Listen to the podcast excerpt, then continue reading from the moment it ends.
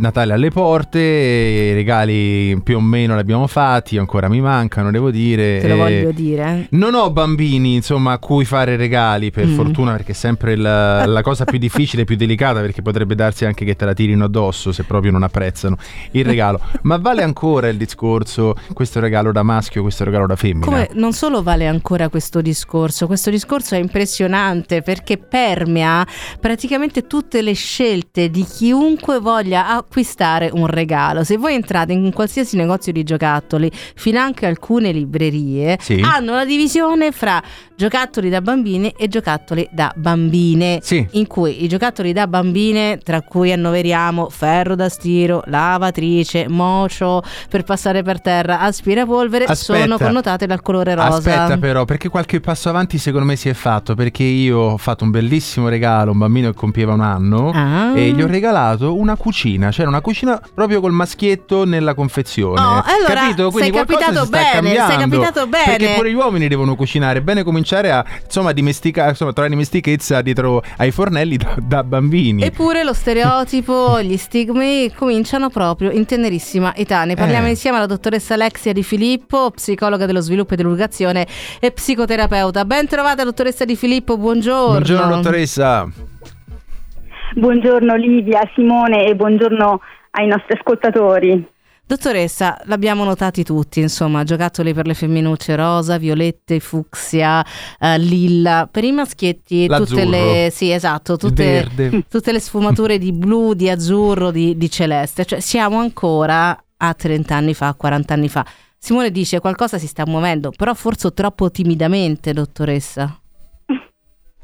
Direi proprio eh, di sì perché ancora la divisione è netta polarizzata e se si osa metterla in discussione scatena delle mm. reazioni quasi di malessere, ho avuto modo di osservarlo proprio di recente eh, un, nei commenti ad un mio contenuto che affrontava proprio questa spinosa tematica. Diciamo che eh, sia l'attribuzione del colore di cui avete parlato, quale identificativo del genere, che la distinzione tra le diverse tipologie di giochi riservati alle bambine o ai bambini sono riconducibili, come lei eh, stava anticipando Livia, a quegli stereotipi di genere cui aderisce quasi il 50% della popolazione adulta considerata dall'Istat nell'ultima rilevazione appena pubblicata dedicata a questo tema scottante.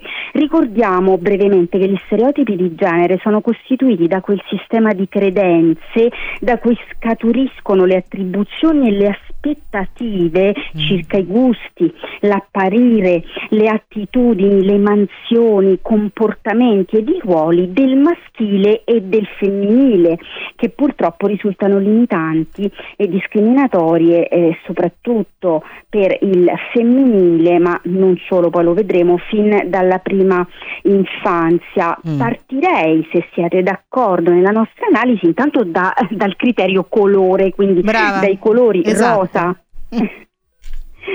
dai colori rosa e celeste che sono vissuti come esclusivi rispettivamente dei generi femminile e maschile. Pensate eh, cosa che molti non sanno, che alla metà del Settecento eh, la situazione appariva rovesciata rispetto ad oggi, in quanto il rosa veniva utilizzato per vestire prevalentemente i maschietti. Ah ed in, ed in, linea generale preferito dai giovani uomini di alto lignaggio perché percepito come una variante più delicata del colore rosso associato alla forza, all'energia, alla potenza dell'uomo, mentre per abbigliare le bimbe veniva scelto più volentieri l'azzurro perché richiamava pensate il colore del velo della Vergine Maria che è simbolo di candore, di purezza, tuttavia va sottolineato che non vi fosse la rigidità odierna in questa determinazione, anche perché non infrequentemente i bambini venivano vestiti di bianco e eh, fino alla um, fine dell'Ottocento addirittura tutti con abiti femminili, anche i maschietti, senza che nessuno vi trovasse nulla di sconvolgente. È stato alle soglie degli anni 30 e 40 del Novecento che eh, gli uomini cominciarono a scegliere colori più scuri nel vestire perché percepiti più pratici per il mondo degli affari, mentre il rosa e le tonalità chiare furono considerate più opportune per la vita domestica e quindi associate al ah, ecco. femminile, ma è ma è stato l'avvento della Barbie negli anni 50 con il suo mondo in rosa a sancire questo colore come identificativo del femminile. Eh, pensate che la credenza appunto è, è diventata talmente pervicace eh, e che eh, appunto che è difficile farla mettere in dubbio e, e addirittura ha provocato una polemica eh, un, eh, un, paio di anni fa, eh, no, proprio l'anno scorso, con il SAP, il sindacato autonomo, autonomo di polizia che pensate sì. protestò per il colore rosa di una dotazione di mascherine consegnate eh, ad alcune questure, parlando di colore indecoroso per un poliziotto e tale tale da togliergli autorevolezza. Qui possiamo osservare come il colore rosa per lo stereotipo che ha finito per rappresentare sancisca una diminuzione della donna rispetto all'uomo esatto. e diventa una sfumatura è inopportuna. Anche perché, dottoressa, mi lasci, dire, perché mi lasci dire, una donna non avrebbe nessun problema a indossare un capo celeste, una mascherina celeste, una camicia esatto. celeste, un pantalone Ma celeste. Ma anche proprio un capo da uomo. Esatto. Eh cioè, Quante donne? Eh, me il tailleur è un capo da uomo eh, fondamentalmente, ma anche i jeans, tutto. Cioè, voglio dire, a una donna non farebbe assolutamente impressione. No, eppure, contrario. dottoressa, fa ancora paura, evidentemente, a un il uomo eh, dimostrare, non lo so che cosa, di essere un, un, un animo sensibile.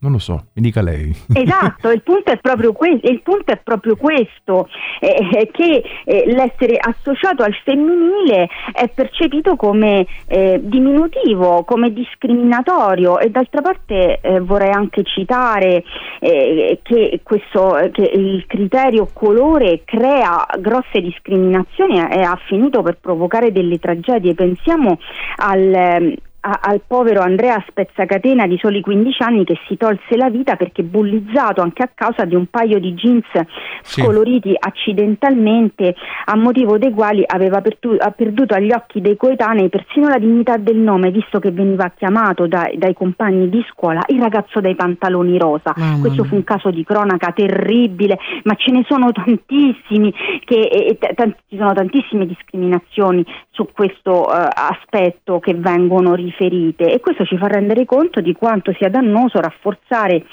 eh, certe credenze vetuste quanto vadano invece combattute. Ma veniamo ai giocattoli, anch'essi rigorosamente destinati ad un sesso o ad un altro. Pensate che uno studio pre-pandemia che ha analizzato i cataloghi di giocattoli di ben nove paesi ha verificato che un terzo di questi presentava sezioni per, divise per maschi e femmine, mentre in altri che non utilizzavano questa categorizzazione era rappresentato un criterio colore delle pagine ad indicare quali giocattoli fossero per le bambine e quali indicati per i maschietti.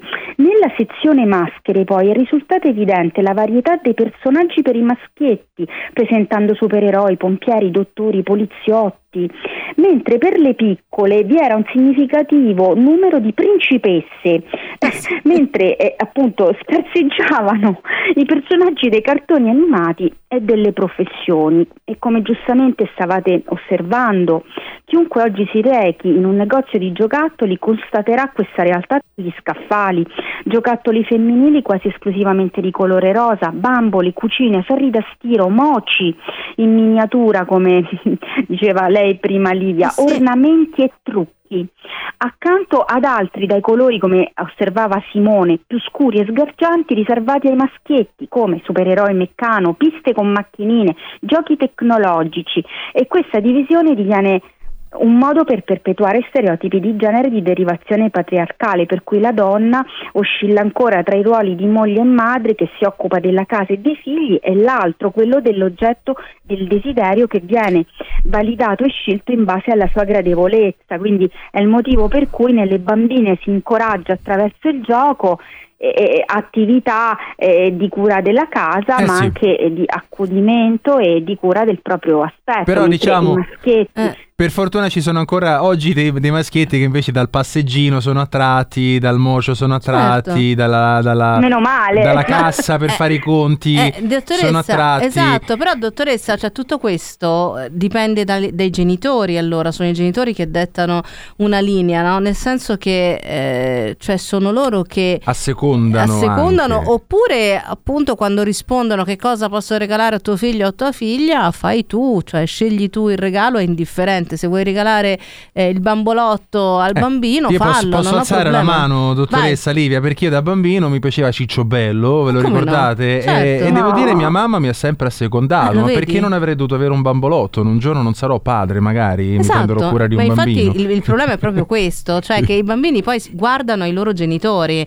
perché tuo padre non faceva il papà con voi eh, certo. che eravate piccoli e quindi è chiaro che no? Cioè anche un maschio si rivede in questo non c'è alcun dubbio. Allora, eh, perché lei mi chiedeva, Livia, eh. Eh, bamb- c'è questa, eh, i bambini e poi eh, assecondano in realtà delle scelte che sono dei genitori e che si basano su preconcetti e su credenze stereotipiche, perché appunto è, è, dimostrato proprio dalla ricerca Istat, pensate che la popol- nella popolazione adulta considerata il 20,4% per l'uomo più che per la donna è molto importante avere successo nel lavoro, eh, mm. appunto gli intervistati hanno eh, dichiarato e eh, per bene il 21,4% gli uomini sono meno adatti ad occuparsi delle faccende domestiche. Quindi da questo possiamo comprendere come mai eh, chi ha questo tipo di credenza attraverso i giocattoli cerchi letteralmente di addestrare le bambine a certi tipi di comportamenti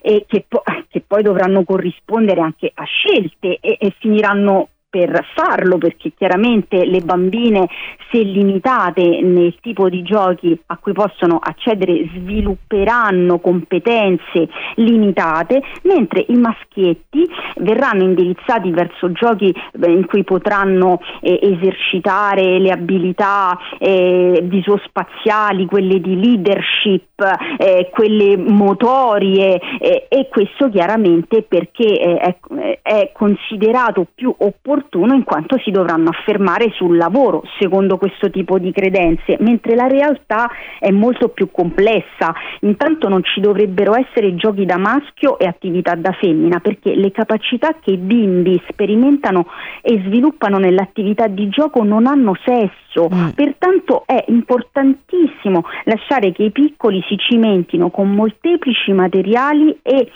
nei ruoli che desiderano senza che gli adulti con un giudizio e scelte preconcetti li condizionino. Ad esempio eh, Simone faceva il, l'esempio del, del, bambolotto e prima anche della cucina. Uh-huh. Eh, un maschietto potrebbe avere piacere di, di contattare, quindi e, e, e, conseguentemente sarebbe opportuno lasciarlo libero di sviluppare la capacità d'accudimento che non ha sesso, esprimendo dolcezza eh, nei confronti di una bambola certo. o, o eh, fingendo di preparare un pasto agli amichetti mentre eh, una bambina può essere attratta dal gioco del pallone, dai giochi tecnologici, da attività manuali di montaggio, smontaggio, modellamento.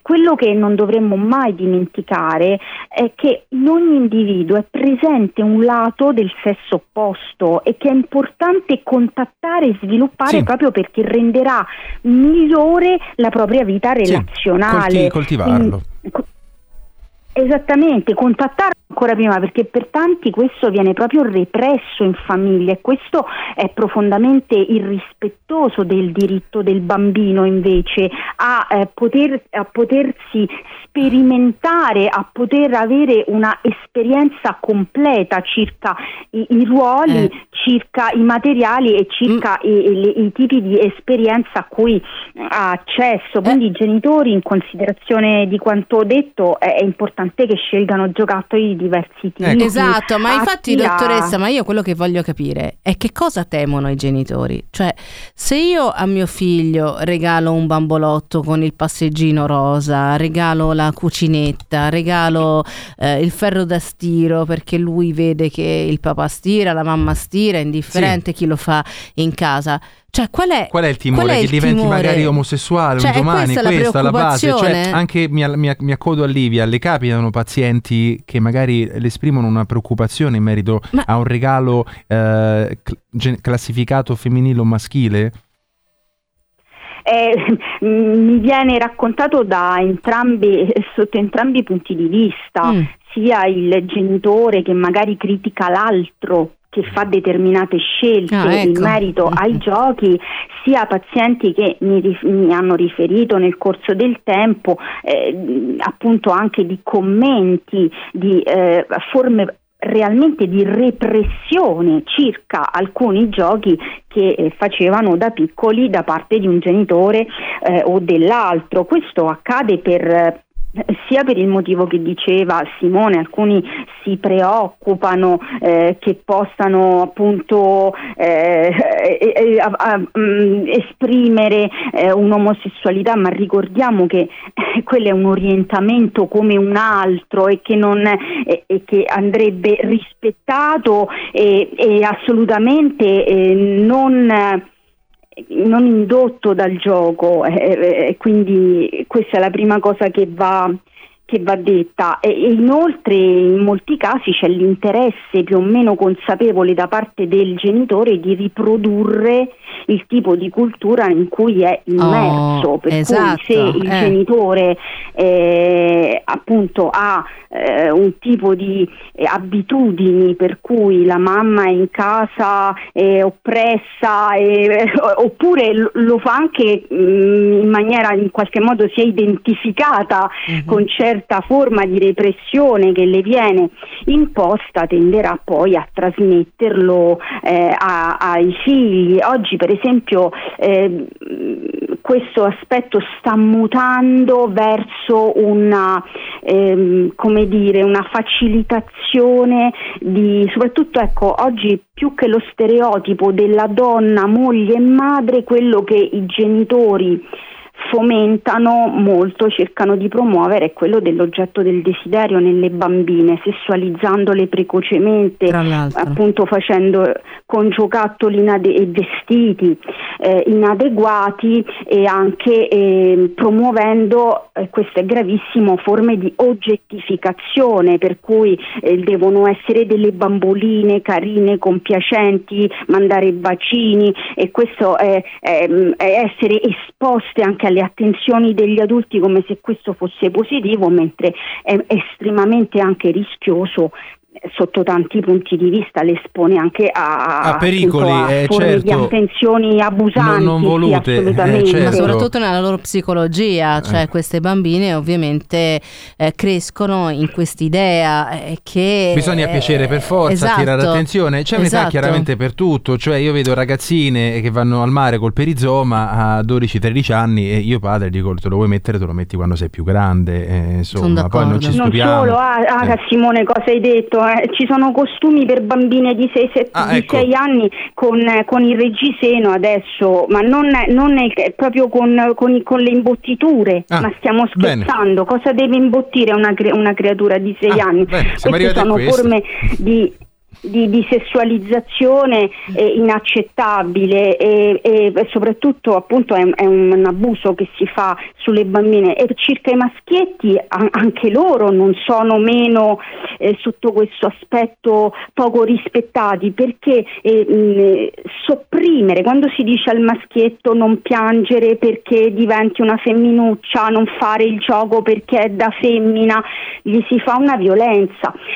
Soprattutto si perpetua il germe eh, di certi comportamenti che poi possono sfociare in, in atti abusanti quando questi bambini crescono. Quindi Mm. eh, fare in modo che i piccoli possano giocare con tutti i tipi di gioco e che possano eh, appunto anche collaborare tra di loro, maschietti e femminucce, che possano eh, ehm, eh, non avere questo tipo di imprinting sbagliato è il più grande grande regalo nei regali appunto che gli si possa fare, non solo per Natale ma per la vita. Brava. Sono perfettamente d'accordo, abbiamo Sì. scoperchiato il vaso di Pandora, abbiamo parlato dei regali di Natale, ma questo ci dà secondo me il via a trattare una serie di, di temi collegati. Cara dottoressa Alexia Di Filippo, molto prezioso il suo intervento, la ringraziamo eh, per essere stata ancora una volta con noi, la dottoressa Alexia Di Filippo, psicologa dello sviluppo e dell'educazione e psicoterapeuta, la trovate